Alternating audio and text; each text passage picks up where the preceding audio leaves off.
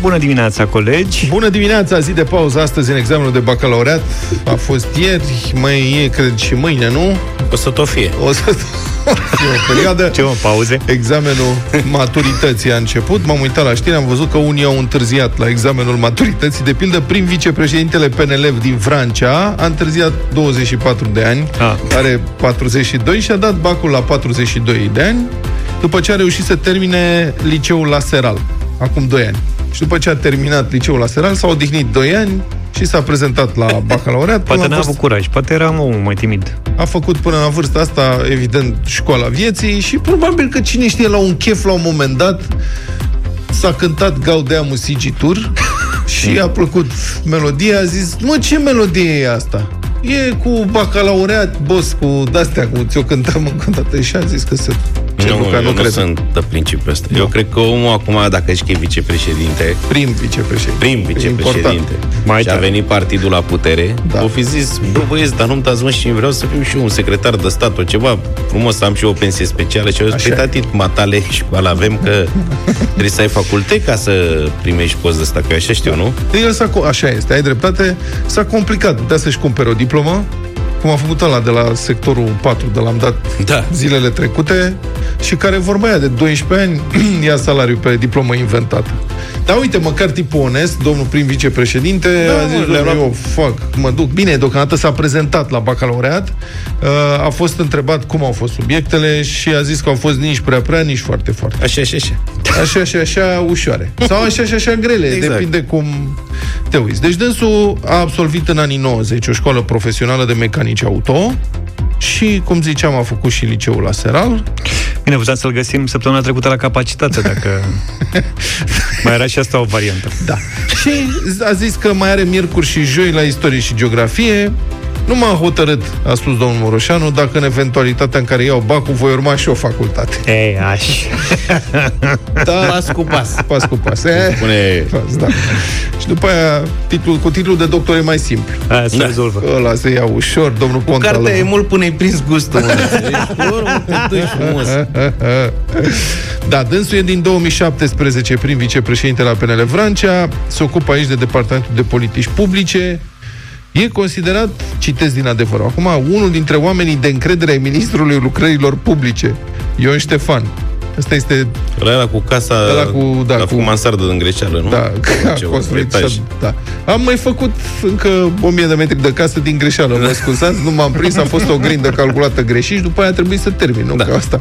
Deci, urma oameni unu și unu, știu să calculeze, știu tot, se pricep la lucruri, deci mâine ne gata, vin specialiștii, ne-am liniștit. În sfârșit, aia 15.000? Da.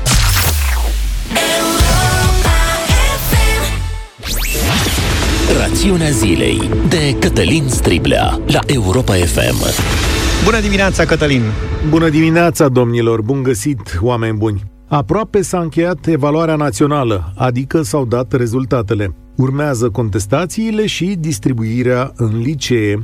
Au fost note mari, dar și subiecte mai ușoare, cel puțin la română. Ținând cont de starea învățământului în ultimele luni, lumea e împăcată totuși. Avem însă o premieră despre care trebuie să vorbim. Rațiunea zilei de Cătălin Striblea la Europa FM. Pentru prima oară la o evaluare națională, numele copiilor nu au mai fost publicate. Lor li s-a dat un cod și cu ajutorul lui s-au regăsit pe liste. Și lista finală e alcătuită din coduri, cu ajutorul cărora s-a făcut clasamentul. La București arată cumva de genul B, urmat de câteva cifre. La fel în restul județelor, cu indicativul acestora și câteva cifre. Știi însă școala de la care vine candidatul cod, să-i spunem așa. Măsura este ca urmare a așa numitului GDPR, legislația care nu-ți mai lasă datele personale în văzul publicului. Eu cred însă că modul în care ne apreciem unii pe alții dă valoare și consistență societății. Cel puțin așa ne-am obișnuit. Mi se pare firesc ca la finalul unui ciclu profesional, ca tu și societatea să știți exact care vă este locul și valoarea. Mie mi-ar plăcea ca la angajarea unui tânăr să știi pe ce loc a terminat școala, pe poziția 10 sau pe locul 20 20 și, la fel aș vrea să știu al câtelea este în orice fel de competiție. Evaluare națională, bacalaureat, examen la facultate sau admitere pentru un post în administrația publică. Cred că această competiție este o parte firească a umanității, mai ales când nu mai avem alte teste ale maturității. Societatea modernă a renunțat la diverse ritualuri de trecere pe care acum le vedem ca desuete, iar singurele repere ale trecerii într-o altă etapă a vieții au rămas aceste examene. Mai mult, ele vin să stabilească și o valoare socială a noastră ca indivizi. Dar acesta sunt doar eu, din fericire. Această regulă a anonimatului pentru copii e menită să-i protejeze pe aceștia și de presiunea publică uriașă în cazul unor astfel de examene. Știți voi senzația aceea pe care o aveți când toate rudele, neamurile, vecinii, toată lumea pe care o știi așteaptă să-ți vadă nota. Judecata asta a comunității este stresantă și pentru părinți, dar rămită pentru copii. Ai văzut ce a pățit a lui Cutare? Vai, dar a lui X a luat 8 și era copil bun. Poate nu era așa de bun. Vezi tu cum se dau notele la școală? Și ar mai fi. A lui Cutare a luat 10. Ei, las că știm noi în ce cercuri se învârte tasul. Toate discuțiile astea au existat și fac parte din țesătura noastră socială. Și toate pot duce la un moment dat la o apreciere greșită. Și față de părinți, dar și față de copii. Mai ales că aceștia sunt la vârsta formării, iar aceste examene nu spun totul despre cine sunt ei. O astfel de judecată publică întinsă pe termen lung poate avea consecințe nefaste. Oricum copilul va fi supus judecății mici rețele de prieteni și colegi. Reacțiile pe care le va primi de aici, în cazul unui eșec, sunt destul pentru moment. E o regulă nouă cu care noi, societatea, va trebui să ne obișnuim. Ni se ia un drept de judecată și lasă povara doar pe umerii celui în cauză. El și familia lui știu exact pe ce loc se află, cum s-au pregătit, ce greșeli și lucruri bune au făcut, unde au de îmbunătățit sau nu. Responsabilitatea individuală e chiar mai mare când ajungi să te judeci doar pe tine, fără a mai avea alibiurile pe care ți le dau rezultatele altora. Important e să știi că această pavăză încetează odată ce ai devenit adult și că atunci e firesc ca performanța ta profesională să fie judecată și apreciată cât mai corect. Am ascultat rațiunea zilei. Cătălin Striglea revine la 1 și un sfert la Europa FM cu România în direct. 7 și 41 de minute am ascultat Delia, cine m-a făcut o mare. Stăteam să mă gândesc câte generații de copii au crescut și metroul din drumul taberei tot nu e gata. Băi, trebuie să facem eu, ar trebui o mișcare de solidaritate cu drumul tăbărenii noștri, vieții de ei, care sunt orașul izolat al României, orașul izolat din capitală. Eu, dacă mă întreb, știi că eu nu sunt din București, deși sunt bucureștean de vreo 24 de ani, știu exact unde e drumul taberei. Drumul taberei da. e unul dintre cele mai mari orașe, mai mari orașe din, Vezi? din, din București din România și el se află la marginea Bucureștiului și le tot promit că le fac metrou acolo. Am luat metrou odată spre drumul taberei, dar s-a oprit. S-a oprit, da. da. Băi, trebuia să fie gata în 3 ani. În 3 ani, cu câți ani? Acum mulți ani, acum aproape 10 ani. Deci sunt 9 ani. Bă, de 9 ani fac acolo o, o linie de metrou, e ceva incredibil. Eu și piramidele s-au construit doresc, mai repede. Aproape că nu-mi doresc să termine metrou acolo. Vă dați seama să dispară glumele cu metrou din glumul, da, din drumul da. taberei și așa mai departe. Adică... Ieri s-a, s-a organizat o festivitate de scuze. Dacă ați remarcat, de scuze? Au da, panglică? E prima, au lipit la loc panglica. Deci pe 30 iunie trebuia să fie inaugurat metrou. Asta a fost ultimul anunț. Periodic se anunță un nou termen. Și ultimul termen anunțat fusese 30 iunie. Mamă, ferm, pe 30 iunie îi dăm drumul. Ieri s-a organizat o festivitate pentru a se anunța noua dată. De fapt, pentru a se anunța amânarea. Sincer, n-am văzut asta niciodată. Și domnul primi, asta, au fost deci prim-ministru, ministrul transporturilor, domnul Bode, care așa prezentat scuze, a zis că deci, cum a zis, a inventat doi termeni noi. Explicacii și, am, am și promitaci. Și promitaci. Da. Deci unii care promit tot timpul, aia se cheamă promitaci. Ah. Și după aceea care vin cu explicații, explicați. Formulările sunt foarte bune, dar pe mine mă amuză că vin din partea unui politician care politicienii cu asta se ocupă în principiu. Da, ei sunt țepacii. Ei sunt, da, promitaci, țepaci. Hai să-l ascultăm pe domnul Bode. Începem cu scuzele, nu? Da. Vreau să-mi cer scuze public în numere celor 17 miniștri și 8 directori generali care au condus Ministerul Transporturilor și Metrorex din 2011 până în prezent. Scuzele le adresez evident locuitorilor din drumul taberei, și în special și, bineînțeles, bucureștenilor în general. Acum, nu știu, vă rog să faceți un calcul simplu. De 17 miniștri ai transportului și 8 directori generali în 9 ani. Înțelegeți cam care este rotația cadrelor acolo?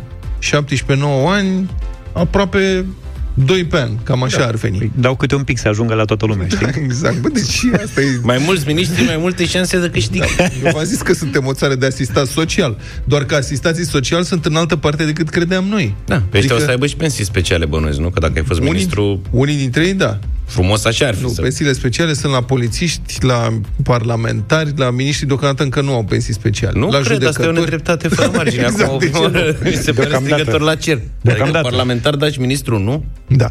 Așa. Și ce mai avem uh, aici? Domnul Orban a fost întrebat insistent, bine, și când o să fie gata? Când o să fie gata? Că e ultima când întrebare, e singura întrebare pe care mai poți să o pui.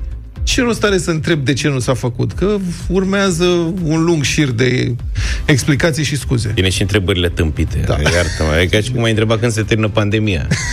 când o fi? Tu îți dai seama. Adică astea sunt lucruri greu de estimat. Și domnul Orban a zis că nu există risc să nu fie gata până la finalul anului. Dar n-a zis până la finalul cărui an. Bravo. Deci n-a vrut să riște. A zis, domnule, nu e niciun risc să nu fie gata până la finalul anului, nu vă zic care an, ca să nu riscă nimic.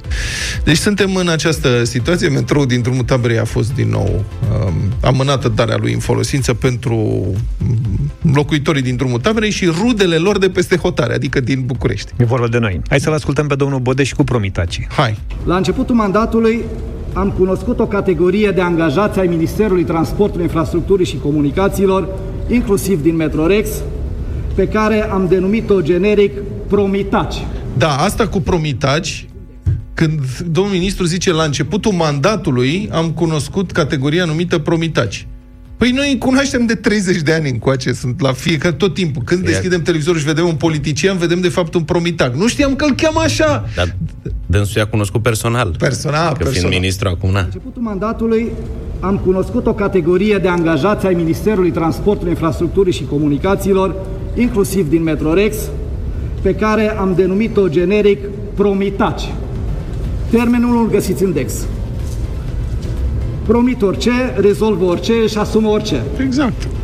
Când văd că se apropie termenele și văd că tot ceea ce au promis nu se concretizează, aceștia se transformă în explitaci.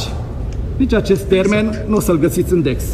Explică de ce nu s-a putut, cum au făcut tot ce a depins de ei și așa mai departe. Da. Și tu promitac. E foarte... Păi promitac a fost, practic. Explicac. Luca, nu știam că ești fan Erasure. Uite, mă bucur că am Mare. descoperit uh, lucrul ăsta. Asta e piesa mea favorită de la Erasure, Blue Savannah. Mie îmi place Dacă contează. Hm? Care? Just Always. Uh, always. Îți e Vlad? Do- au două. au două piese, amândouă îmi Au mai multe. Au mai multe, au și sometimes. Aia, cât un cuvânt așa. Trei. Da. Stop. Cu peste 100 de ani de experiență austriacă, Salesianer este liderul pieței de spălare, igienizare și dezinfectare a textilelor din România.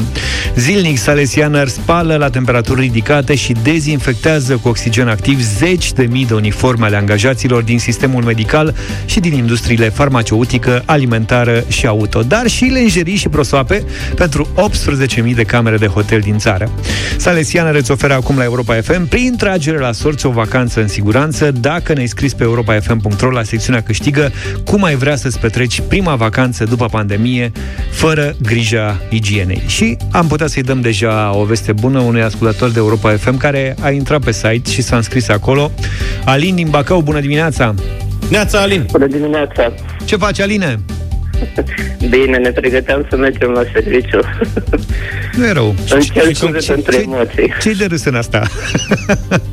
Păi râde că acum pleacă în vacanță, nu se mai duce la serviciu.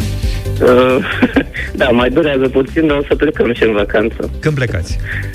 Uh, undeva pe la jumătatea lui uh, iulie. Unde vă duceți, Aline? Aici, în România. Foarte bine. bine, unde? În uh, Mamaia. Bun, bun. Ai găsit ceva la preț bun sau Da, la preț destul de ok. Ai auzit cât costă șezlongurile pe plajă? Că vorba să o mem acum, costă... Poți să vii cu ele de acasă. Glume, Costă pe zi da, cât costă glume la se Dedeman. fac. Auzi, Da, cum, da, ai vrea da, să, cum ai vrea să-ți petreci prima vacanță după pandemie? Liniște, relaxare, fără telefoane și fără laptopuri. Păi și crezi că o să reușești? Încercăm.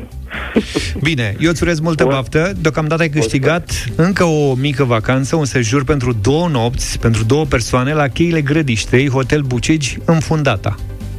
Mulțumesc foarte mult. Ai fost vreodată Este în zonă? Prima, este prima dată când uh, câștig ceva și de asemenea nu am mai fost în zonă. N-ai fost în zonă, o să-ți placă mult, mult, mult de tot. Și în felul ăsta faci și concedii cum se făcea odată și la mare și la munte. da, da, da, chiar. Vineri răsfăț curat, să știți, toți cei înscriși pe europa.fm.ro în concursul Salesianer au șansa la Marele Premiu. E vorba de un sejur de două nopți pentru două persoane la Park Hotel Schönbrunn din Viena. În locațiile dezinfectate de Salesianer ai vacanță în siguranță. Da.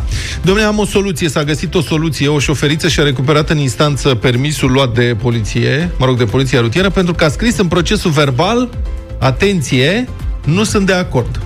Deci asta e soluția, pur și simplu a rezolvat problema și să știți, nu e nicio glumă și vă explic imediat. Deci incidentul s-a petrecut în București anul trecut la Arcul de Triunf. Doamna a luat o amendă de 700, 725 de lei, a rămas fără Oho. permis pentru 30 de zile, după ce un agent de poliție a tras-o pe dreapta și a sancționat-o că a trecut pe roșu. Larg. Acolo toată lumea știe, dacă vii dinspre Casa Presei Libere, sunt uh, una, două, trei, Trei patru benzi. benzi, dar e aia centrală, și breteaua aia centrală, și acolo semaforul este decalat față de ăla altul din dreapta. Uh-huh. În urmă cu mulți ani m-a tras și pe mine un polițist, m-a iertat, dar care îmi spunea, ai plecat pe roșu. Și zic, unde am plecat pe roșu? Toți aia din dreapta merg. Ei aveau verde. Păi nu suntem toți la fel, adică nu, Nu. e egalitate, nu. Deci Nu. semaforul ăla este decalat acolo. În fine, nu știu dacă ăsta a fost cazul, dar acolo e un semafor cu șmecherie. Vă zic, dacă știți despre ce e vorba, bine, dacă nu ați aflat. Bun.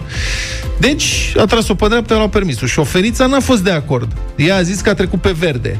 Agentul i-a zis că a trecut pe roșu, deci caz clasic. Și uite, așa s-a ajuns la proces. În primă instanță, la judecătorie, instanța a spus, a reamintit, a constatat că procesul verbal e o dovadă în sine. Ceea ce e adevărat. Și citez aici din hotărâre, procesul verbal de contravenție, în măsura în care cuprinde constatări personale ale agentului constatator, are forță probantă prin el însuși și constituie o dovadă suficientă a vinovăției contestatorului, cât timp acesta din urmă nu e în măsură să prezinte o probă contrară. Mai pierdut. Adică e în felul următor, dacă polițistul scrie ceva în procesul verbal și tu n-aduci dovezi că nu e așa, se consideră prin, by default, din principiu, că polițistul e cel care are dreptate. Procesul da. verbal e dovadă în sine. Trebuie tu să demonstrezi că nu e așa cum scrie acolo. Și șoferița a făcut apel, au ajuns la tribunal. Deci judecătorie, după care e tribunal. La tribunal, judecătorul a observat că petenta a scris pe procesul verbal nu sunt de acord. Aceasta era dovada? Da, domnule. Dar fiți atenți că argumentația Te este anulează foarte dovada. interesantă. Da. Zice judecătorul de la tribunal, a spus așa, în consecință, tribunalul apreciază că în condițiile în care petenta, adică șoferița, a contestat chiar în momentul întocmirii procesului verbal fapta reținută în sarcina sa, adică a scris că nu-i de acord, revenea agentului constatator obligația unui Să probatoriu demonstreze. minim. Corect. Da. Adică să vină el cu probe dacă șoferița zice că nu e așa. De aceea trebuie să aibă un martor. De-aia de obicei sunt doi Da. da. polițiști, dacă e unul singur, nasol. Deci asta e. Șmecheria e următoarea. Frate, dacă îți dă amendă, scrie nu sunt de acord, că dacă ai scris nu sunt Și de s-a acord. terminat. Bă, acum, sigur, nu știu dacă merge... Nu e chiar așa. În mod, vid- în mod evident, polițistul cred că nu e însurat. Da. de e, n-a înțeles, că n-are nicio șansă. Dacă doamna a zis că nu e așa cum zice el, n-avea nicio șansă, nu putea să demonstreze niciun fel, chiar și dacă venea cu dovezi. Și dacă scria, faci cum vrei. da, faci Era cum mai vrei. nasol. Exact.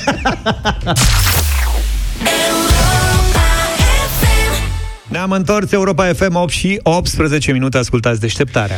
Nu e bine deloc uh, cu pandemia, cel puțin în România. După numărul de cazuri noi la 100 de mii de locuitori, țara noastră s-a clasat luni pe locul al treilea în Europa. Avem o creștere semnificativă. În acest context, Societatea Română de Epidemiologie și-a manifestat îngrijorarea.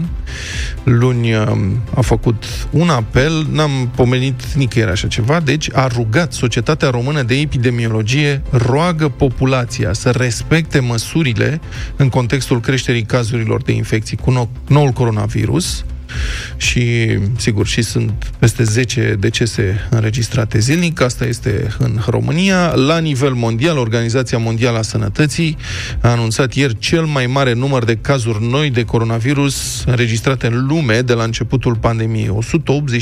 183.000 de cazuri noi în 24 de ore. L-am sunat pe Ministrul Sănătății, domnul Nelu Tătaru. Bună dimineața, domnule ministru! Bună dimineața! Domnule ministru, v-aș întreba, în primul rând, a început valul 2 al pandemiei, despre care se tot uh, vorbea? Nu, a început valul 2. Noi facem eforturi să trecem peste valul 1. Uh-huh. Eforturile nu trebuie să fie doar din partea noastră, a factorilor de decizie, a Ministerului, a Guvernului, a autorităților, trebuie să fie și din partea populației. Am avut uh, trei rânduri de măsuri de relaxare, am avut uh, două weekenduri prelungite de, luni până luni, de vineri până luni, am avut niște ordine de ministru comune cu, ordine, cu miniștri de resort, am avut norme de aplicare în vederea desfășurării și funcționării unor activități pe care le-am relaxat. Uh, creșterea numărului de cazuri noi a fost o creștere asumată în contextul în care toate regulile trebuiau și trebuie în continuare respectate, în măsura în care o parte din populație a înțeles uh, această relaxare ca și o eliberare masivă, uh-huh. fără a ține cont de distanțare fizică, fără a ține cont de portul măștii în spațiile închise, fără a ține cont de uh, anumite locuri comune, suprafețe comune și păstrarea distanței față de locurile aglomerate a dus la o transmitere comunitară accentuată în acest moment. Domnule ministru, Noi da, evaluăm. Cum, cum vă explicați dumneavoastră această reacție din partea populației? Că am văzut și noi, sunt foarte mulți care nu cred că mai e vreo problemă, care ignoră, care aproape că sfidează regula asta de simplă, să porți o mască. Cum vă explicați atitudinea asta și ce credeți că ar trebui să facă autoritățile și guvernamentale, dar și cele medicale pentru a explica mai bine? Uh, o, o mică parte, să spunem, de înțeles în contextul în care am avut trei luni de restricții, în care am avut trei luni în care răbdarea a fost pusă la încercare, dar trei luni care ne-au salvat în acest prim uh, episod uh, pandemic și nu am avut soarta altor țări. Dar uh, de 3-4 săptămâni încoace am văzut o campanie agresivă, agresivă și mă refer când spun acest lucru în tot ce înseamnă rețele de socializare, chiar și, și din public, a unor persoane care au anumite demnități, negând existența acestei pandemii, negând sau bagatelizând orice efort a fost făcut de populația civilă sau de autorități în ultimele trei luni și instigând parcă la nerespectare. Mă repet, suntem într-un moment pe care îl putem gestiona în condițiile în care fiecare dintre noi uh, respectă niște reguli. Uh, vedem în uh, raportările Organizației Mondiale a Sănătății 180 de cazuri noi într-o zi, cel mai mult. Dacă la începutul, pand- dacă la începutul pandemiei avem în prima lună un milion de cazuri, acum avem într-o săptămână un milion de cazuri noi.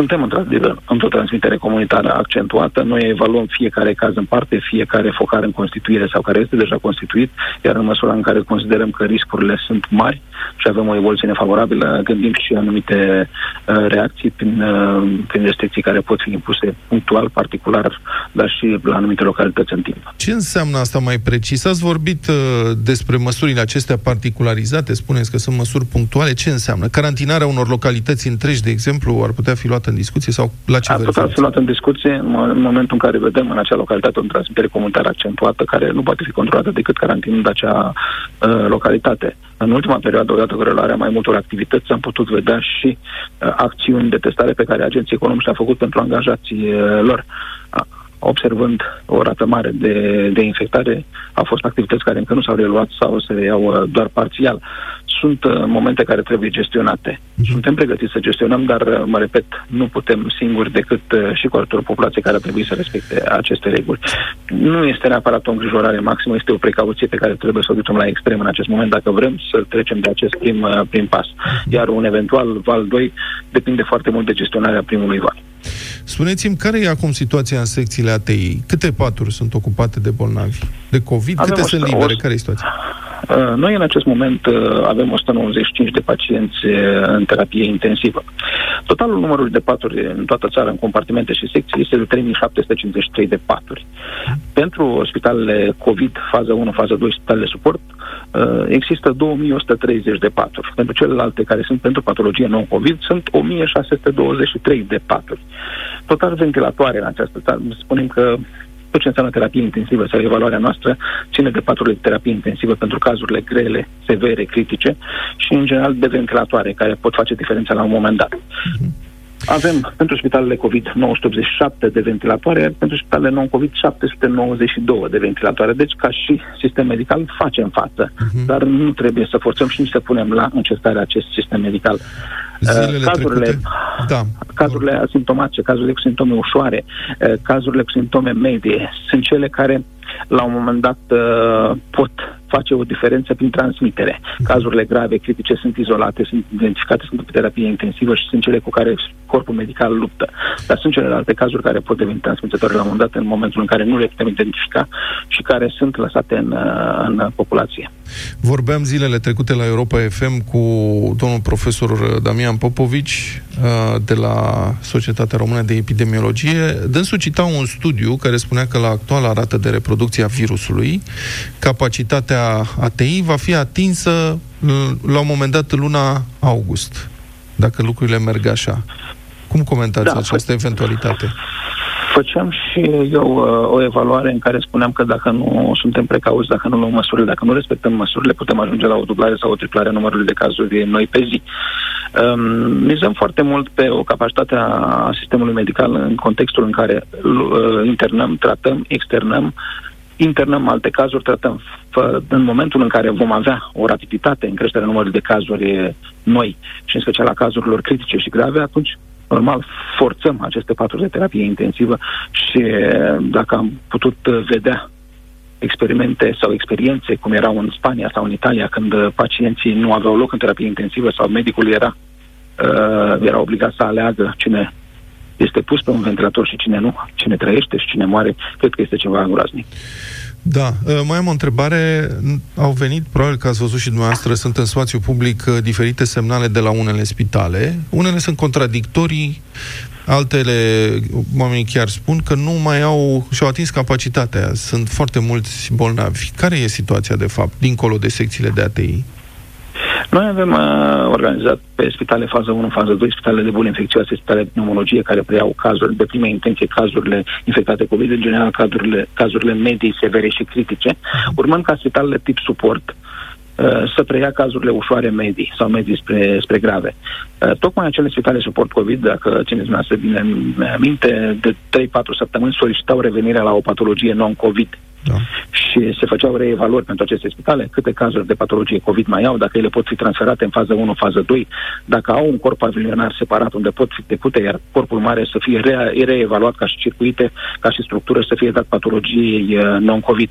În aceste momente și în aceste zile trebuie să reconsiderăm aceste cereri acestor spitale și să revenim la o patologie COVID, fiindcă o avem în acest moment care supra-solicită o parte din spitalele de fază 1 și fază 2, deci va trebui internat și în aceste spitale suport. Să nu uităm, există într-adevăr patologie non-COVID, pentru ele a rămas acea parte a spitalelor de fază 3, care sunt spitalele județene cele mai complexe, cele mai dotate și cele mai pregătite, dar să nu uităm că tratăm totuși o patologie non-COVID într-un context de recrudescență a unei infecții COVID și trebuie să avem toate măsurile necesare. M-ar interesa să evaluați într-un fel foarte simplu gravitatea acestei situații, situației de azi. Deci dacă v-aș întreba de pildă pe o scară de la 1 la 10, unde 10 e cel mai grav și 1 e deloc grav, ce grad de gravitate ați da actualei situații în privința epidemiei de COVID din România? 6-7. Suntem într-un moment în care putem gestiona uh, recrudescența și transmiterea comunitară accentuată în acest, uh, în acest moment, dar uh, nerespectarea unor reguli poate, poate urca pe această scară. Suntem în condițiile în care um, și noi și populația civilă trebuie să știm că orice măsură de relaxare trebuie privită cu precauție, în măsura în care vrem, ca, eu știu, de la 1 iulie să venim cu alte măsuri de relaxare și spre sfârșitul lunii iulie, începutul lunii august, să ajungem la o viață quasi normală. Orice abatere de la acest traseu uh, poate da fenomene pe care le trăim în zilele acestea. Bun, vă mulțumesc foarte mult, domnule ministru. A fost în direct uh, la deșteptarea Ministrul Sănătății, domnul Nelu Tătaru, cu o evaluare a situației actuale în privința epidemiei de COVID. Ați văzut, uh, domnul ministru, face apel la noi toți să fim responsabili, să respectăm regulile elementare de protecție epidemiologică, să purtăm măști, nici măcar nu e așa greu. Adică sunt lucruri simple până la urmă. Sunt lucruri simple, nu ne costă nimic. Să purtăm mască, să purtăm cât mai mulți dintre noi mască, să păstrăm distanța socială, să ne spălăm pe mâini, să nu riscăm inutil. Pandemia nu este o invenție, adică virusul nu este o invenție, chiar există, chiar ucide oameni și fiecare gest de irresponsabilitate din partea noastră pune în pericol undeva alți oameni, uneori chiar pe părinții noștri sau pe bunicii noștri.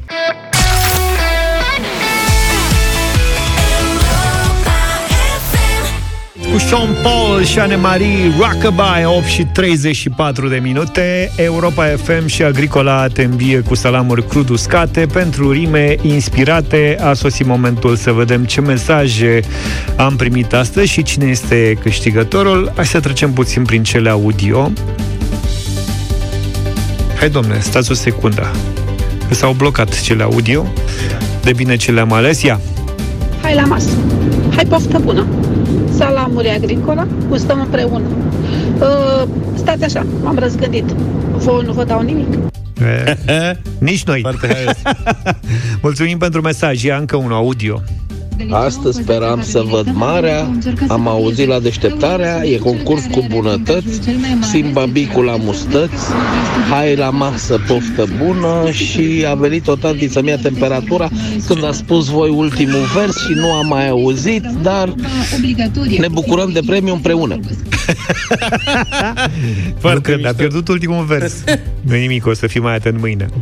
Cine câștigă, Luca? Da, îmi permit să recit uh, acum versurile scrise de Lumii și desemnate astăzi uh, câștigătoare. Vineri este o zi mare, ziua mea de aniversare. Vreau prieteni lângă mine să petrecem toți cu bine. Ca ce să pun oare pe masă ca să fie delicioasă? O idee inspirată de Europa FM dată. O surpriză minunată. Tot să o vad abia așteaptă. Hai la masă, poftă bună, salamuri agricola, gustăm împreună. Și la sfârșit, minunat, tortul dulce decorat și șampania spumoasă, toată lumea să trăiască. Bravo, domnule, aplauze și pentru versuri, dar și pentru uh, felul Dacă cum l-a recitat Luca. Chiar o fi și aniversarea doamnei vineri, cu atât mai bine. Putem să-i spunem la mulți ani de pe acum și să o felicităm oricum pentru că a câștigat premiul din această dimineață.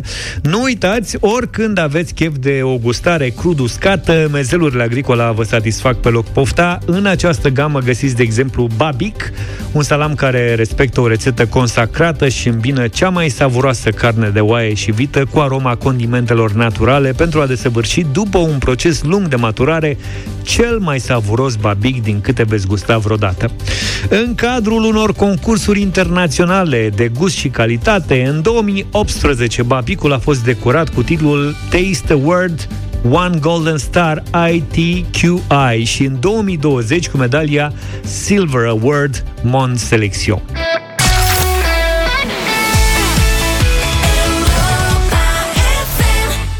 Breaking Me Am ascultat cea mai bună muzică de ieri și de azi la Europa FM Și pe litoralul românesc Doar că pe litoral se ascultă tare Da, mm, asta e o problemă Da și nu o problemă Ce vă place și ce nu vă place, apropo la litoralul nostru. 0372069599 e o bună ocazie să vorbim despre lucrurile care ne plac sau care nu ne plac pe litoral. 0372069599 Vă așteptăm în direct să fiți sinceri cu noi, dar și cu voi. 0372069599 Ce vă place și ce nu vă place la litoralul românesc? Mie îmi place ciorba tătărească de nuntă. A, nu începeți cu mâncare Să vorbească toată lumea de mâncare. Hamsile. Nu. Dar nu-mi place că sunt foarte, foarte, foarte puține locuri în care se poate mânca bine, cu adevărat. Corect. Este multă, e mult gunoi la toate fast food-urile alea care se găsesc pe litoral. Mie nu-mi place că e umbră pe plajă la Mamaia, că s-au construit blocuri de nu mai bate nici soarele. La Năvodari. Da, în partea aia Mamaia Nord. E și cea mai murdară plajă, știi? Apropo de asta... Deci că e drumul taberei cu plajă, așa e. Da, un ONG, Mare Nostrum, a făcut o monitorizare primăvara asta pe deșeurile de pe plajă, gunoaiele de pe plajă și a făcut un clasament. Uh-huh. Cele mai murdare plaje, Năvodar și Mamaia Nord. Probabil așa bate apa Da, s-a și Așa construit. curenții. Nu, sunt și multe materiale de construcție și Da, plastice. bravo, da, corect. În general. Deci nu vorbim de alge. Adevărul La- e că acolo e un șantier uh, perpetu de câțiva ani. Cele mai curate, vama veche și corbu. La vamă Vama n-au prea veche? apucat băieții să meargă. Altfel, le-aș transmite ONG-știlor ăstora dacă au curaj să intre în apă la vamă în sezon. Mie mi se pare că n-ai cum să faci asta, adică Să trebuie să plăt- fii inconștient să, să fii beat mort. Sunt plătitori mulți? Maica mea, deci este, nu... 0372069599 Ce vă place, ce nu vă place Mie mai place că se ajunge foarte repede La mare de aici din București Până Dar la cu ce? eforie Cu elicopterul sau cu ce Până să la ajunge? eforie După Sau până la e- mamaia, până la mamaia te duci țeavă. Da, după aia s-a terminat Nu mai îți trebuie ore întregi 0372069599 Daniel, bună dimineața! Salut, Salut, Daniel. Dane! Bună dimineața, băieții, bună dimineața, să aveți o zi frumoasă. Yes. Ce să vă spun, uh, Luc, să începem cu lucrurile frumoase. În primul rând, păcat de acea faleză care o avem. Ce, deci să începem cu lucrurile frumoase Păcat de faleză Nu, păi nu, pentru că nu știm să, nu știm să o punem în evidență. Dar faleza nu de știm unde? să o punem în evidență. Din Mamaia. Mă refer la faleza din uh, Mamaia. Faleza Aia nu din e Mamaia. faleză, domne, aia este o alee Ai o E- bucată de faleză, să zicem așa, la Neptun mă rog, Olimp Acum e mă faleză rog, dar e, a, acea, acea bucată de alee, să spunem cum vreți Așa. voi, nu știm să o punem în evidență. Păi ce îi Este lipsește, domnule? Ia extraordinar. zi. Are prea multe dughene pe ea, nu? Exact, Asta e, exact, corect. Are exact. dreptate. Deci are prea multe dughene. Ar trebui ca acele dughene să dispară, domnule, să terminăm odată cu țigănia aia după malul mării. Da. E o țigănie pe Dughenele malul alea mării. Strică treaba, așa Avem e. hoteluri extraordinar de frumoase. Deci extraordinar de frumoase, Aici- acum vreo 2 ani, 3 ani, nu Ce dau să nume zic? la ce hotel am stat, Da. extraordinar de bine m-am simțit. Un hotel de 5 stele, extraordinar de bine. Construite după În Revoluție schimb- sau ceva Exact, Ah. da, exact. În schimb, vreau să vă spun că am scos din buzunar cam cât două, două sejururi la turci, la același hotel de 5 stele. Da, Da, da, deci ai plecat pe prețurile credit, din- cum ar veni. E cam scump la noi, da. Exact. Prețurile din România sunt uh, de vreo două, trei ori mai mari la hoteluri de 5, de 5 stele decât în Grecia sau în Turcia. Da. Păcat, păcat de țara asta noastră. Eh, mai trăim, o mai supraviețuim un pic și pe aici. Bine, deci am găsit și lucruri bune. Onur, bună dimineața! Onur, Bună dimineața! Da, ai Sunt sunat cu- uh, din Constanța. cu ciorba, pe litoral. tătărească, cu ciorba tătărească, de nuntă ai sunat. Ar fi fost bine. Ar fi fost bine. Te ascultăm. Uh, ce nu îmi place este că s-au construit prea multe blocuri, prea multe case pe partea cu lacul și pe partea cu plaja. Automat nu mai sunt spații verzi, nu mai uh, vedem soarele, cum spunea și Luca. Uh, să spun și Păi Ce câte nu mai mandate plac? a fost aia așa? Câte mandate a fost Mazăre primar acolo în Constanța? Trei sau patru, că nu mai știu. cred că trei, dar se continuă, din Asta e, păcate. păi, dacă Se ce să continuă, fac? Acum, cum să spun? Sistemul se merge uită mai departe. cetățenii, domnule, nu ne place cum arată orașul. Hai să votăm același primar. Acum, ce să faci? Până la urmă, a cui e responsabilitatea? La, la consultările cu publicul anunțate de primărie participăm, însă ce se votează în Consiliu nu avem putere. Da. da. Așa, zi și ce Lunguri îți multe place. pe plajă și lunguri multe pe plajă, uh, mâncarea slabă comparativ cu turcii, cum spunea uh, celălalt uh, Da. vorbitor. Daniel, Uh, Și ce-ți place? Da, și ce îmi place, îmi place marea. Marea noastră este frumoasă. Nu are pietre în ea, este curată, nu e Aici. nici foarte E o mare sărată. corectă. poate e un pic cam rece așa. Asta e singura Nu, are problemă. dreptate, A, măcar. am intrat, e bună, e bună. Mulțumim, Onur. Bă, nu Eu sunt spun că- bolovani. În majoritatea Corect. Pe asta spun locurilor în care se face plajă pe, la litoral, Una nu peste sunt, alta e... nu sunt bolovani. Da, adică și plaja Bolovanii are, vine în weekend. și plaja are nisip. Adică Ia pe aia tulbure și când mai... te duci la greci, în principiu ți iei pantofii cu tine ca să Păi da, faci mă, o dar baie. da, e limpede neapărat că de- de... prieteni, nu poți să le ai pe toate. Da, Asta mă, dacă e cu nisip mâlos așa, e mai... Depinde și unde te duci la greci, că grecii au plajă practic cam peste tot. Și oricum, la câte Vurvuru- plaje au, nu poți să aibă... La Vurvuru erau pietre în apă, dar le-ai scos tu. Le-a La scos de Vurvuru aia, erau pe mal. bune. Era Era eu mă bine. mir că n-a zis nimeni că, din punctul meu de vedere, uh, cel mai mișto lucru de pe litoralul nostru sunt cluburile. Și alea din Mamaia și alea din Vama Veche, Cei pe toate care, gusturile. cei Dar care le îndrăgesc dorm la ora asta. la capitolul ăsta suntem top. Adevărat. Ciprian. Eu n-am prea văzut prin alte părți din lumea Stai asta seama, Luca. cluburi cum sunt la noi. Umblă prin lume să verifice Pe cluburile, plajă. se duce Ibiza, Florida, nu știu ce. Da, bă, tot la noi. E prieten la cu noi, toți da. DJ-le, cere câte un Adevărat. Scorpions. Hai, Ciprian, bună dimineața! Bună dimineața, bună dimineața, vă salut băieți. Salut! Uh, fain subiect și acum uh, că ne-ați dus așa cu gândul la mare, am adus aminte de niște poze, imagini, vederi pe care le primeam, le aveam când eram mic Uh, lucru care îmi place cel mai mult la marea asta noastră sunt acele imagini din vederile de demult ale locurilor lor în care, Care nu mai există. mulți ajung, Sunt niște ruine care acum. mai există, ai să râzi, dar există, sub formă de ruină, exact. Amfiteatru Uh, Belvedere, cred că panoramic este- în Neptun. Exact. Le-au- Foarte Înțeleg că o să le refacă. Da, așa. Se apucă de ele, de vreo Lasă, doi ani se apucă de s-au ele. apucat. Nu mai pomenit. Mhm. Asta este, cred că, cel mai fain lucru care, mă rog, mai este vama după ora 11 noaptea, dar aia intră la altă categorie de lucruri faine. Mhm. Asta este cel mai mișto lucru legat de Marea noastră, asta îmi place cel mai mult. Um, a, mai îmi place zona de la Eforie Nord, o zonă de nord, cred, undeva plaja de Barcader, au refăcut faleza și tot. Este foarte frumos și e destul de civilizat. Cel puțin așa a fost acum vreo 2 ani când am mers pe acolo. Uh, iar lucru care nu îmi place la marea asta este faptul că um, devine Ups. Vezi? Mesaj tare. Hai să rămânem să cu zic că- momentele frumoase. Pe litoralul nostru nu sunt bolovani. În schimb, sunt bombardieri. Nu ți-am zis eu că vin în weekend, bolovanii? Ovidiu. Ovidiu, ești în direct, bună dimineața. Salut! Bună dimineața, bună dimineața. Te rog. Aș începe cu un minus sau o lipsă. Da. De unde sunt eu până la mare, face zi întreagă. Ajunge acolo, îți trebuie refacere, ca să zic așa. De unde? Dorohoi, Botoșani, Da. Adevărul că este foarte complicat să ajungi la orice este mai sus de ploiești. Ai foarte, avion la foarte Suceava. greu. Da, domnule, da, știi Da. cum e? e? Te costă e și foarte avionul, mult. dar... Apoi, uh, ce aș putea spune așa, oricum, mare rămâne mare, e ceva frumos, dar uh, prețurile mari, uh, Da, condițiile nu tocmai plăcute. Chiar anul trecut am fost și pe una din plaje, cel puțin, sincer, foarte, foarte mizerabile. Da. Era gunoaie, cred că erau gunoaie de ani, tre- de ani din anii trecuți, nu de anul ăsta. Sau de Asta anul și- trecut, sau să zic așa. Așa e, și pe mine mă scoate de minți chestia asta. De lăsarea sunt o grămadă de... Sunt borduri rupte, trotuare cu găuri, gropi, iarba e netunsă, sunt clădiri abandonate, grilaje ruginite, astea dau o imagine foarte, foarte proastă și n-am văzut astfel de lucruri aproape nicăieri într-o zonă turistică, nicăieri în lume. Dacă să terminăm totuși cu un gust frumos, să me- dăm o fugă până la Tătărescu ăla din Neptun, ce spuneți? Da, băgăm. Mm? Că în ciuda tuturor problemelor cu mâncarea de pe litoralul românesc, atunci când am mers la mare și am stat două săptămâni, tot am găsit noi ceva și câteva locuri Nu, mă, unde să, Bine. Bine, era și să live. ne fie Te bine. descurci. Era și live pe plajă acolo. Și... Ia, uite, vezi, și de acolo venea Și dacă insisti, atmosfera. găsești. Dar e o problemă în general pe litoral. Să mănânci bine e complicat. Să mănânci bine la prețuri rezonabile. Trebuie să-ți bați capul. Că sunt câteva locuri, da, te rup la preț. Exact. Da, să poți să mănânci, frate, cum ești, te duci în Grecia. Și, practic, oriunde te oprești, ai Mănânci șanse ceva să bun. mănânci ceva ok.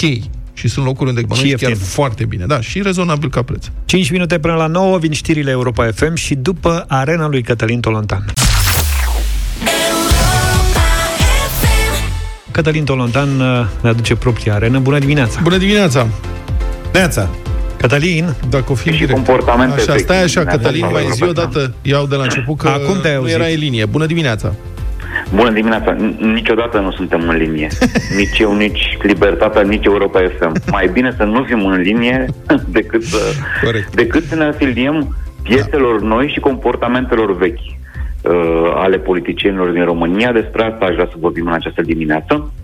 Uh, Libertatea a primit aseară o informație, ieri după amiază de altfel, uh, de- de fapt scuze, uh, potrivit care Arareș Bogdan ar, uh, ar organiza la Cluj petrecerea de aniversare a fetei sale mai mici, cu peste 100 de oameni în interiorul unui restaurant. Dar care e limita? Uh, 20. 20. 1. Niciun restaurant nu poate fi deschis pentru clienți în interior. Da. Asta e o regulă. Da. 2. Dacă totuși faci petreceri private și închiriezi un local, ceea ce s-a întâmplat în cazul acesta, poți avea în interior 20 de oameni. În cazul acesta au fost peste 100 în interior. Noi am uh, făcut fotografii din exterior și cu drona și fotografii uh, cu, uh, de, la, de, de lângă restaurant.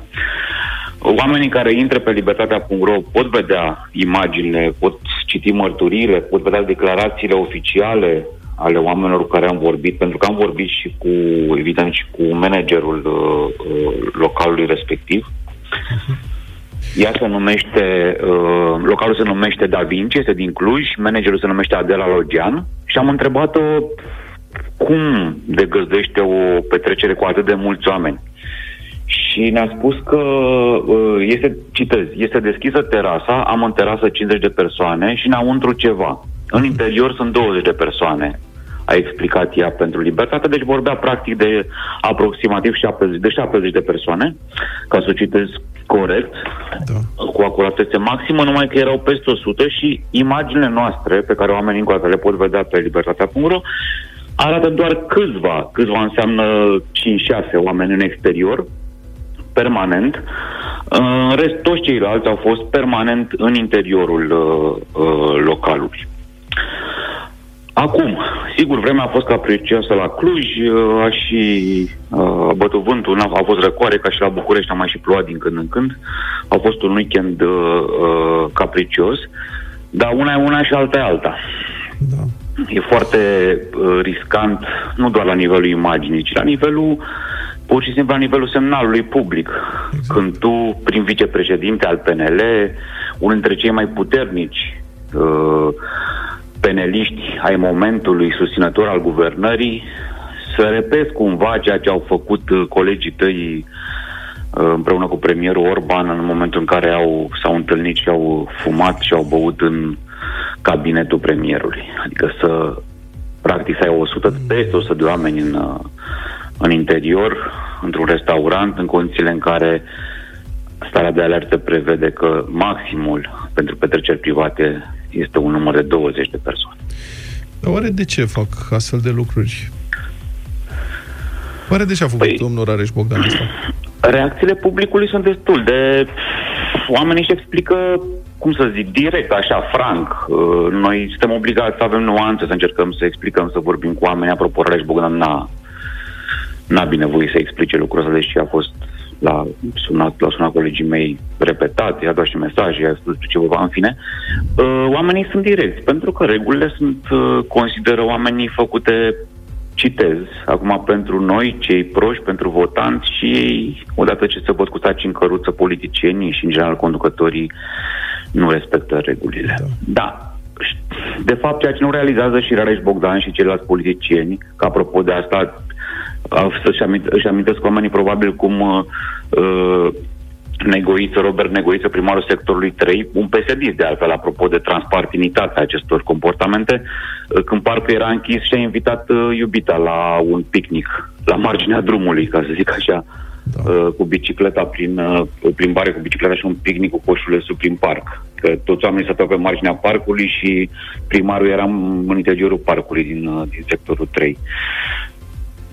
Acum, e ca și cum, știi, da, e ca și cum tot, Scuze. sau o parte, că nu vreau să generalizez, dar ca și cum oamenii aceștia și-ar dori să ocupe niște funcții importante în stat, să devină mai vizibili, mai puternici, mai influenți, pentru a putea să nu respecte regulile. Ăsta e singurul, pare să fie singurul plan. Adică nu știu care o fi legătura. De ce în țările nordice, de exemplu, primii care respectă regulile, care dau exemplu de comportament civic, sunt miniștri care merg cu bicicleta, cu metrou, care sortează gunoiul și fac lucrul ăsta în mod natural. Apar mereu fotografii cu ei, dar fotografiile sunt adesea făcute de turiști străini care îi recunosc. Localnicii nici măcar adică li se pare o chestiune naturală.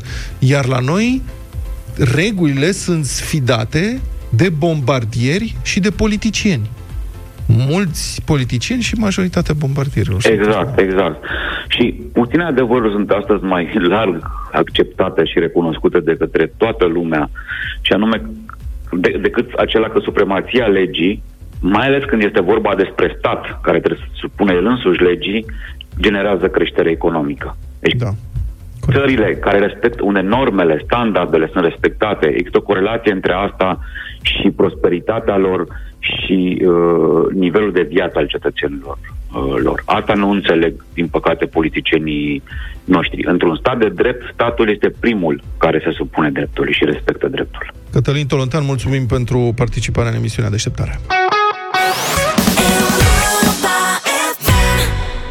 Omul dintre ape, Fristei, am ascultat la Radio Voting în această dimineață la Europa FM. 0372069599 Hai, sună-ne și spune-ne dacă îți place sau nu piesa pe care tocmai am ascultat-o în direct cu noi. Mihaela. Mihaela a dispărut. Ia să vedem. Tot da. Mihaela e. Bună dimineața! Bună dimineața! Cine ești tu oare? Alo? Mariana sunt. Bună, Mariana! Ce faci? Ce să fac? Încântat. Încântat. Ia Vă spune, ascult. spune dacă ți-a plăcut piesa asta. Foarte mult. Mi-a plăcut foarte mult că ea. Am luat, am luat, am luat un vot pozitiv. Mai așteptăm nou, nu? Ca să mai băgăm o piesă în playlist, să mai Nu forțăm cred o că piesă. Nu cred. Hai să vedem. Dan, bună dimineața! Salut, Dane! Bună dimineața, are carismă display nostru, voce plăcută, piesă mișcată, da. Eu, domnule, două voturi. Hm. Două pozitive până acum. Interesant. Claudia, bună dimineața! Bonjour! Claudia, Bonjour, bună dimineața, băieți! Bună! ești în direct. Da, un, un băiat de calitate, o piesă frumoasă, un mare da. Băiat de calitate. Da, mă, e un Super. băiat... Mă, Da. am luat trei voturi, da. Ok. Florin, un băiat tare fain. Una Ia. peste alta. Elena, bună dimineața! Bună! Bună dimineața! Hei, Ia stai că aici e o problemă la ia Elena. zi, ai o voce dezamăgită. Elena, Place sau nu? Elena, da, ia spune-ne, cum e cu piesa de mai devreme? Splendidă. Splendidă, patru Splendidă. voturi. Da, Hai de mine. deci mi-a mers la inimă. Nu, Foarte bine. frumoasă. Mulțumim. De unde ne suni? Din Deva. Mulțumim frumos. Mulțumim, Elena. Județul Bune, Doara. Ada, bună dimineața! Bună, Ada. Bună dimineața! Bonjour. Foarte frumoasă. Foarte frumoasă. Da, da. Îmi pare bine că în dimineața asta nu avem un mare da, dar avem Ok. piese splendide și foarte frumoase. Maria, bună dimineața! Bună, Maria! Bună. Bună dimineața! Bună. Un mare da, mi-a plăcut. Nu cred. Iată, a venit și marele A da. venit și marele da. Șase voturi pozitive până în momentul ăsta. Nu nimic, avem o nouă Mărie. Bună dimineața! Bună. Bună dimineața! Bună! Și al doilea mare da de la mine. Și al doilea mare da. Ce ne facem, domnule, cu piesa asta? Încă trei și o pățim iară. Și Adina, bună dimineața! Bună, Dina. Bună dimineața! Da, și de la mine, de la Cluj. De la Cluj. Opt. Ce ai făcut, frate? Am înțeles. Băi. Fiți pregătiți pentru orice. Ia. Noi suntem pregătiți N-aș fi pentru crezut orice. niciodată. Cornelia, bună dimineața! Bună. Bună dimineața, dragilor! Bună dimineața! Vă ascult tot timpul. Tot timpul ești cu noi. Scump. Tot timpul sunt cu voi și voi cu mine, că sunt singură. Uh, un mare da. Un mare da. Un mare da. Mulțumim frumos. Asta e al nouălea, nu? Vă iubesc, vă pup. Și noi te iubim. Și Numai noi, bine. Săruna, mulțumim frumos, mulțumim că ne asculți, ne bucurăm foarte mult. Deci avem 9 voturi da până în momentul ăsta la 10. Marius, bună dimineața! Direct în playlist. Viața bună de la mine vine un nu. nu cred! Mamă, ce, ce grinci! Ah, ce grinci! Ai făcut spe... Ai glumit. Ce, ce nu ți-a plăcut la Nu, piesă? nu, nu. Nu știu, cred că au rămas fără, în carantina s-au rămas fără inspirație. Tot Cât de tare. Da, bine, mulțumim mult. Deci, uite, Mie nu băi, vine- frate. Party Mie nu breaker. vine să cred. Da. Dragile noastre și dragii noștri, v-a stricat uh, Cristian, nu? Uh, Marius. V-a stricat Marius cheful. în Marius petrecerea. a stricat petrecerea în dimineața Ultimul asta. vot. Zaf pregătise deja jingle-ul ăla. E adevărat, recunosc că l-am pregătit. Păi, dar după 9 voturi îl iei și îl pui acolo ca să fii Ți-am zis, pregătit. mă, că nu ia 10 voturi. Știai tu ceva, a? Ia zine cine, ia să-mi dai numărul lui Marius să verific eu cine e Marius. Mulțumim oricum uh, pentru voturi. 9 la 1 în această dimineață. Oricum scorul este absolut fantastic Pentru noua piesă Fristei Omul dintre ape. Let the music play, Jordan Sparks 9 și 35 de minute Gata, școala la distanță, oficial sunt în vacanță și copiii, dar mai ales părinții și asta pentru că după perioada prin care am trecut, când pe lângă treburile casnice și munca de la biroul de acasă, părinții au fost nevoiți să facă și lecții alături de copiilor, iată că a venit și momentul unei bine meritate vacanțe pentru ei înșiși. Cu Europa FM și LG începe vacanța părinților ascultători, o vacanță mare, cam cât un Smart TV LG în fiecare zi. Trebuie doar să intri pe europafm.ro și să ne ne povestești o amintire frumoasă și, de ce nu, haioasă din perioada de izolare, trăit alături de ai tăi și, nu poți, și, po- și tu poți câștiga zilnic un voucher în valoare de 1000 de lei pentru un Smart TV LG pe gustul tău. A sosit momentul să aflăm cam ce experiențe au avut părinții în perioada de izolare alături de copiii lor, cărora le-au fost și profesori sau învățători, așa că iată-o alături de noi pe Georgiana din București. Bine venit, Georgiana! Bună ziua! Ce experiență ai avut în perioada asta? Um, bucătăria, bineînțeles, probabil nu sunt uh, singurul uh, părinte care a avut astfel de experiențe. Printre orele online și uh, alte alea, uh, am și bucătărit foarte mult, am uh, experimentat uh, rețete noi Așa. uh, și, bineînțeles, uh, fetița mea era șeful, în bucătărie eram ajutorul ei și uh, bineînțeles că nu ieșeau tot timpul uh, ceea ce făceam. Uh, am uh, pregătit uh, prăjituri în uh, microunde și a luat foc, adică a fost ceva cumplit atunci. Uh, A luat foc și uh, prăjitura și uh, vasul și microundele. Sunteți bine, da? Uh, da, da, da, da. Așa. Um, apoi um, am făcut în altă zi o prăjitură uh, cu ouă, bineînțeles, am vrut să bată ouăle spumă, albușul spumă, uh, cum s-a întâmplat, pentru că toate ouăle au ajuns pe pereți, pe dulapuri. A, deci a și ju- zugrăvit în perioada asta. Da, ați avut cazuri mari de tot. Da, ce să zic, Georgiana, e destul de dificil, dar în toată situația asta vrem să te felicităm și să te anunțăm oficial. Cu Europa FM și LG intri în vacanța părinților, tocmai ai câștigat un voucher în valoare de 1000 de lei pentru a-ți achiziționa un Smart TV LG care să-ți aducă mai multă distracție într-o bine meritată vacanță. Mulțumesc frumos! Da, deși tu ai avut distracție și în vacanța de care ne-ai povestit, vă așteptăm cu înscrieri pe europafm.ro și nu uitați, LG Electronics te așteaptă cu cea mai bună experiență de vizionare și recreere în noul său portofoliu de televizoare din 2020, apreciate pentru capacitatea de a reproduce fidel culorile și viziunea creativă a cineaștilor. Televizoarele OLED LG dictează standardul unei adevărate experiențe de cinematograf în sufragerie. Iată trei lucruri pe care trebuie să le știi despre ziua de azi. Se împlinesc azi patru ani de la referendumul pentru ieșirea Marii Britanii din Uniunea Europeană. 52% dintre votanți au decis atunci că Marea Britanie trebuie să părăsească Uniunea. Premierul David Cameron, care recâștigase alegerile cu un an mai devreme cu promisiunea că va oferi britanicilor acest referendum, a demisionat imediat și practic și-a încheiat cu asta și cariera politică. Poporul to take a britanic a different luat o hotărâre foarte clară să apuce pe un alt drum și în aceste condiții consider că țara are nevoie de lideri noi care să o conducă în această direcție.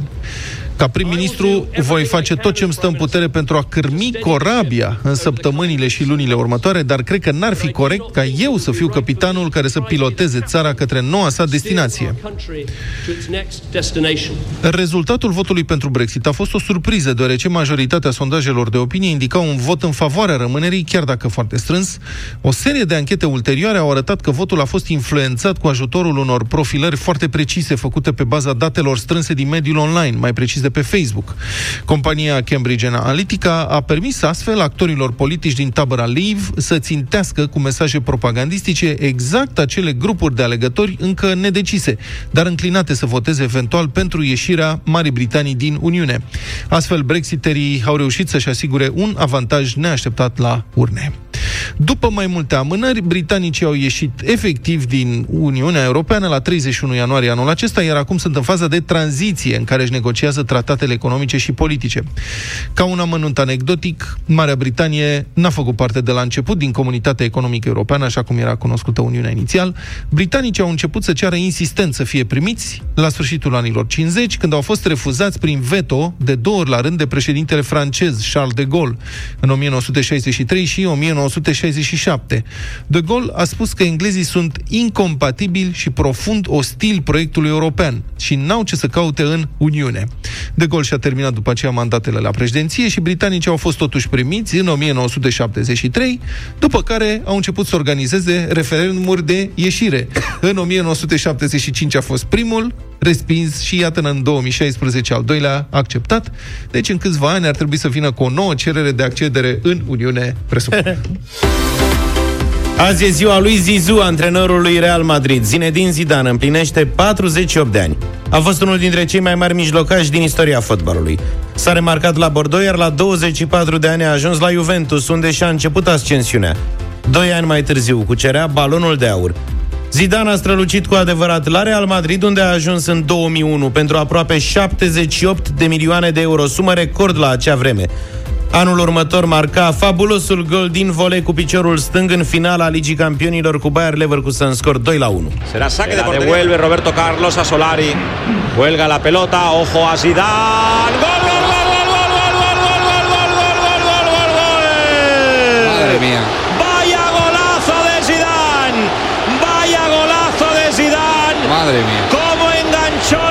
Madre mía. Madre mía. Portería de debut. Vamos a verlo de nuevo. Qué golazo ha marcado Zinedine Zidane. Și a revenit și altă, ăsta e altă. Golazo amargado. Zinedine Zidane. Madre mia, madre mia Che golazo a marcat Zinedine Zidane A fost unul dintre galactici cu echipier cu Figo, Roberto Carlos sau Raul Dar a prins o generație excepțională și la Naționala Franței Alături de care a câștigat Cupa Mondială în 98 și Euro 2000 S-a retras în 2006 la 34 de ani După un nou mondial excelent făcut cu Le Bleu cel mai bun meci al său fiind sfertul cu Brazilia. Strong, sturdy tackle in midfield, and Zidane will attempt to get away from Zé Roberto. He's suddenly. There's the old Zidane magic. It had been said he'd lost it, but he's uh, refound it in the way with it from the tackle by his Real Madrid colleague. Din păcate, uh, ultima impresie lăsată de Zidane a fost eliminarea din finala acelui mondial după ce l-a lovit cu capul în piept pe Marco Materazzi. Dar tot a fost desemnat cel mai bun jucător al ediției. În 2014, Zinedine Zidane s-a apucat de antrenorat și după două sezoane petrecute la echipa a doua a lui Real Madrid, a preluat echipa mare a clubului și a reușit o performanță unică, a cucerit de trei ori consecutiv Liga Campionilor.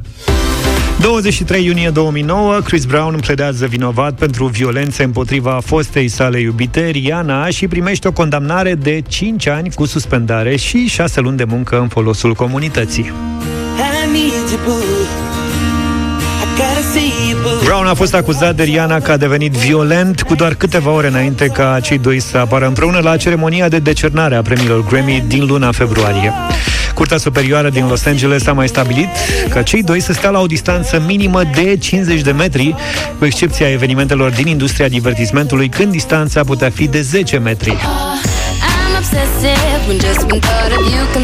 Un alt detaliu mi s-a părut mie interesant în această poveste. La ceremonia de decernare a premiilor Grammy, Rihanna trebuia să urce pe scenă pentru un scurt recital, iar una dintre piese urma să fie cântată împreună cu rapperul american T.I. Cei doi lansaseră de curând melodia Live Your Life. La invitația Rihanei la Los Angeles a mers și Dan Bălan, pentru că piesa conține într-o proporție foarte mare sample-uri din melodia Dragostea din Tei.